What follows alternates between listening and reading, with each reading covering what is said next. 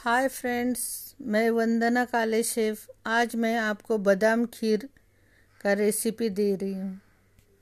साहित्य देख लिखते इंग्रेडिएंट्स इंग्रेडिएंट्स है, सात बादाम है, दो कप फुल फैट दूध है, तीन टीस्पून शक्कर है, आधा टीस्पून वेलची पूड। है अभी बादाम को दो घंटे तक आधा कप दूध में भिगोकर रखने का।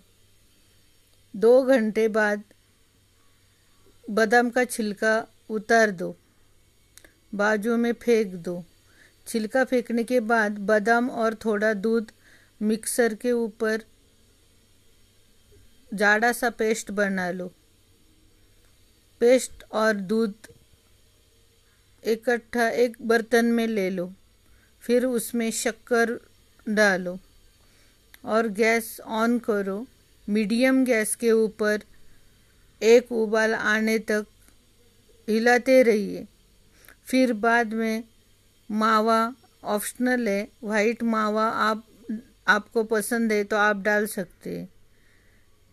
फिर वेलची पाउडर डालो। एक उबाल आने के बाद गैस का बटन ऑफ़ कर दो, बंद कर दो गैस।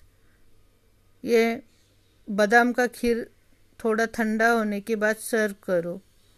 आपको चाहिए तो आप गरम भी सर्व कर सकते, फ्रिज में रखकर ठंडा भी सर्व कर सकते। Thank you guys okay bye bye see you again